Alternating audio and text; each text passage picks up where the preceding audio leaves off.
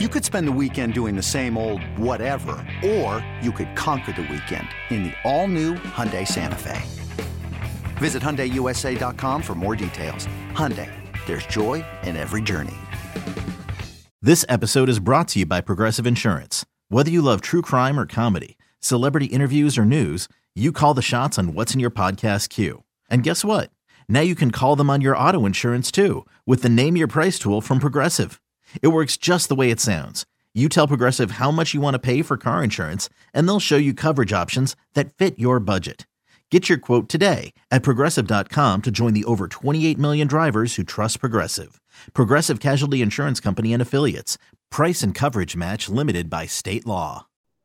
So you've yeah. been doing this for people that uh you know don't make it out to T-Mobile Park, maybe they're listening out on the East Coast or whatever.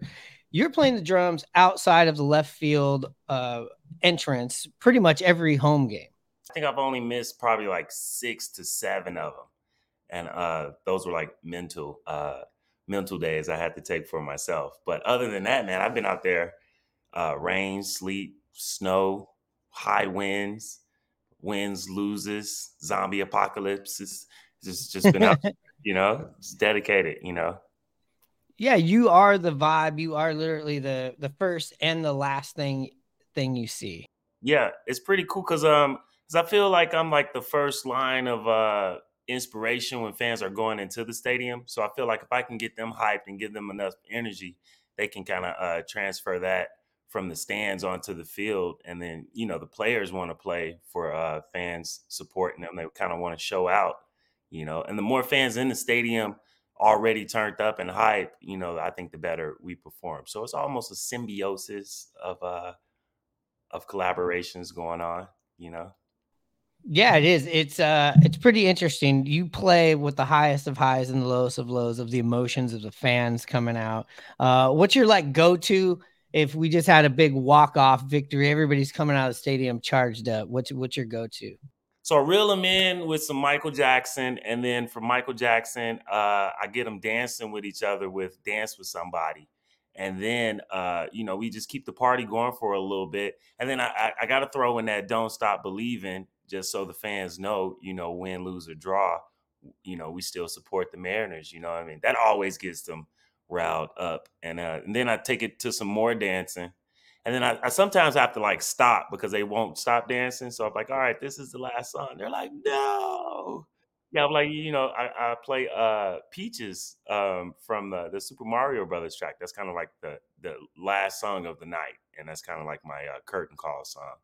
And so, you know, uh, I play that and let them know, like, hey, I got to go home because, you know, I, I don't live here on in front of left field gate. So, yeah.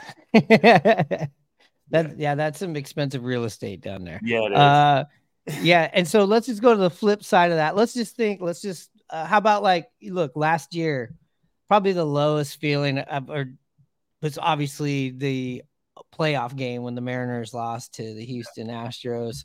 Yeah. What are you playing? What's the vibe like? What are the people like you when this is going on as well? Well, well, the game before. Okay, so we that when we made that playoff berth, like that game that night was crazy. It was like everybody was dancing, and I think after the game, people were dancing like two hours after the game had ended. And really? Was, yeah, I, I, have video of that on my Instagram, and I'm just it's just like you just see this tiny little drummer surrounded by like three thousand fans going crazy. So like that was a good experience. Versus uh, when we lost that, it was still like really somber. I know um, fans took it hard. I took it hard. You know, we we always want to win, but I still, you know, wanted to provide that good energy, that good vibe. You know, like I say, win, lose, or draw, it's always going to be a party at you know left field gate. So a lot of fans appreciate it. A lot of fans were like, I don't want to dance with nobody. Get out of here, guys. You know what I mean? Like, like I stop believing. You know, but but. but still, you know, uh, we're still going to party and have a good time. I think the fans appreciate it. Um, and I and I think it's uh it's uh, it's becoming a part of the tradition uh going to the ballpark. I know a lot of parents hit me up and and their kids are like, "Can we see Pike Street Drummer after the game?" You know, and then the games I'm not there, which is probably like those 6 or 7 that I missed, you know, they were a little they were a little bummed. And so they they you know, DM me the messages of their kids And so I post those. You know, I like to post um, from the fans' experience perspective of uh, what they're experiencing at the park. So like that's really cool. Yeah, and you've been doing this now for four seasons. Is that yeah, correct? I think it's three, my third or fourth season. Yeah, at the park. So um, yeah, it's uh, it's kind of it's kind of flew by a little bit because I was playing on First and Pike. That's where I got my start. Right. And then um, a couple people were suggesting like, hey, you should like go play in front of the Mariners Stadium. And I was like, okay, okay. People kept asking, and so I like finally set up in front of left field gate, and then the parks. Uh, the park manager came out and he was like, "Hey, uh, who who are you with? And like, how did you get here? Or like, who did you talk to?" I was like, "Man, I just set up." He was like, "Whatever you do, man, just keep coming back, and we're not gonna say anything if nobody else says anything." And so since then, I've just been there, man. Rye Bread and Mustard, a Mariners podcast. We have the one and only Mr. Tom Hutyler. How are you doing? Doing well, guys. Thank you for having me. There was one time I came out of a watering hole in West Seattle, and somebody and, and this guy had been overserved.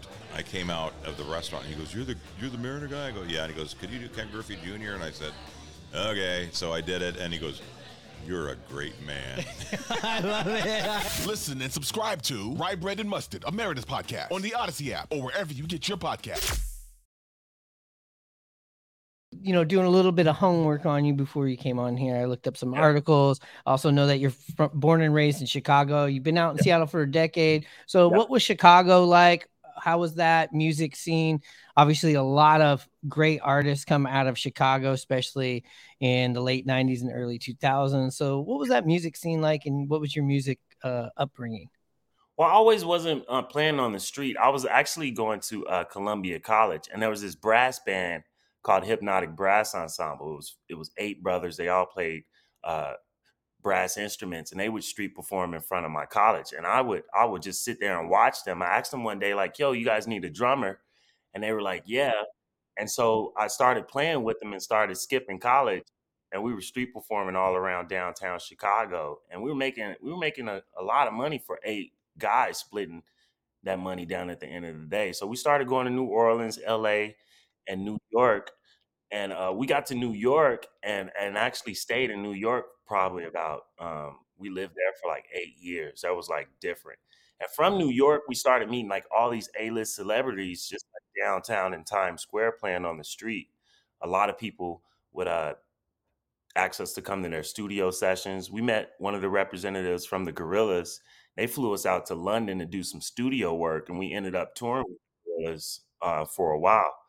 Um, uh, Maxwell, Erykah Badu, 50 Cent, uh, Ghostface, Kanye West. Uh, I did production with the B52s and Wyclef and just a whole list of uh, people, you know what I mean, out in New York. And uh, I met a girl and uh, moved to Seattle. I know that you also toured with Mos Def. Is that right? Yeah, man. We toured Mos Def uh, for a while. It was um, so Robert Glasper. He's um Grammy Award winning uh, pianist. He was Mos Def's musical director, and uh, we were working with him, and he brought us on this Mos Def big band tour. And so we toured all over uh, seas with Mos Def, um, London, Paris, Amsterdam, Dublin. We did a bunch of shows in Dublin. And from those tours, uh, the band Hypnotic Brass Ensemble, we cre- we started to create a name for ourselves, and we uh, toured individual, not individually, but as a group, as Hypnotic Brass Ensemble for like a while. They're actually still touring. They've been touring for the past 27 years now. Yeah, they're all over um, any major platforms. YouTube, uh, Hypnotic Brass Ensemble. Uh, they're really dope, man. They're like a fusion of like jazz and um, hip hop, a little R and B in there. Uh, yeah, man. Seven, eight, eight black guys from the South Side of Chicago, man. They look like they they look like thugs with music instruments, and that was always we were we had a um we had a nickname in the music industry. We were known as the Bad Boys of Jazz because like we didn't play around. You know what I mean? You had to you had to pay us at the end of our show, or it was going to be a little problem. uh, being from Chicago, uh, so were you were you a Cubs guy? Were you a White Sox guy? You're were you a everybody's a Cubs fan in Chicago. We just can't afford the tickets, but everybody can go to the Sox games. Uh, Sox games were like super cheap. I think you get tickets for like ten and fifteen dollars. But the Cubs games, like back in the eighties and 90s and early 2000 were still like a hundred plus dollars. You know what I mean? At, Yeah. at Wrigley Field, they got those um, apartment buildings across from the stadium, and you can go up top and look down into the to the field. Even Yeah. those are expensive. So you know, um, everybody's always a Cubs fan. We're always rooting for the Cubs. You know, I? I've been to Wrigley Field. I never, I still haven't made it to Comiskey. I, I met some Chicago people here during the All Star game and we were talking about it, and they swore that uh, the White Sox games are way more lit than the Cubs games. And I was oh yeah, going, damn, no, I they, feel, definitely are. they, de- well, they they are. yeah, certain games, certain games. Um, the Cubs, the Cubs games. I've never been to a Cubs game, man. Like I said, the tickets were just too expensive when I was growing up. But our family, uh, my mom always would take us to Sox games, or like the YMCA always had like, you know, these passes to get into the Sox games. The Mhm. Sox games, I think, were um, for um, you know the blue collar individuals that worked in Chicago. So I think that's why the, I think the blue collar culture in Chicago really appreciates the uh, Sox. Everybody's rooting for the Cubs. The Cubs are kind of like uh, I feel like how the Kraken are. You know, I think the Kraken is a uh, the team. They're they're almost like a white collar, you know, uh, fan base. They are. They are. It's, it is expensive to get into to a Kraken game. the Seahawks and the Mariners, I think, are catered to the blue collar uh, fan base, and I think that's why they have that strong support right there. Not saying that the the Kraken don't have that strong support because they do. Their fan base is awesome as well. So, do you also play uh, when the Seahawks are having games? And what's and if so, what's it like uh, with the NFL crowd versus the MLB crowd when you're when you're doing this gig? Man, like um, the comparison, they're definitely two different fan bases. Um, I th- but honestly, man, I think the baseball fan base is is way more, I think, excited and more uh, interactive than the Seahawks fan base. But like they both have their like ups and downs. Um, I think Seahawks fans are they might they might be more drunker because they're drinking at like eight in the morning because they're tailgating. yeah, are you setting up earlier on a Seahawks game? Yeah, actually, I do, man. Because usually the later games or even the early games, like I'm, I'm always at the location probably four hours before each game starts. But the Seahawks games, they're tailgating at like eight in the morning. I'm not out there that early, but like at least 11, 12 o'clock, I'm already like set up and playing till about you know when the game's over. You know, the setup's crazy. Uh, and the times I'm out there, you know, it's it's a lot of it's some long work hours. You know what I mean? But uh, I'm not playing the whole time, but it's definitely almost eight hour days working uh, the Mariners or the Seahawks. So you, like you just said, they're not working the whole time. So when the game's going on, Yeah, when the game's kinda keep- I'm yeah, chilling. besides when uh, yeah, post post game, I'm playing probably three hours up until a little bit into the first quarter or the first inning. Um, and then once everybody's in the baseball games, I start playing at the uh, top of the seventh inning through the uh, let out because like a lot of families leave um, the Mariners Stadium. A lot of families or older uh, individuals leave at the seventh inning. Mostly the couples on dates and uh, the other crowd they leave after the game's over. Um, ah, interesting. yeah, I kind of got it down. It's down to a science, man. I got it down. Yeah, so, so you're playing for all those people who are like, look, we got to go, we got to get on the, Yeah, yeah. Ed, uh, we got to get up the on ramp and get the hell out of Yeah, here. yeah. yeah. a lot of it's, it's usually typically a lot of families with like younger kids or like uh, older individuals over like 40 50 60 they're they're leaving at the at the top and bottom of the seventh and then So those the, aren't the dancers. Those aren't the people hanging around all night. They're no no, of no, through. no they're, yeah they're trying to get out of there so they can get on the highway and get out this is their workout mix to the car.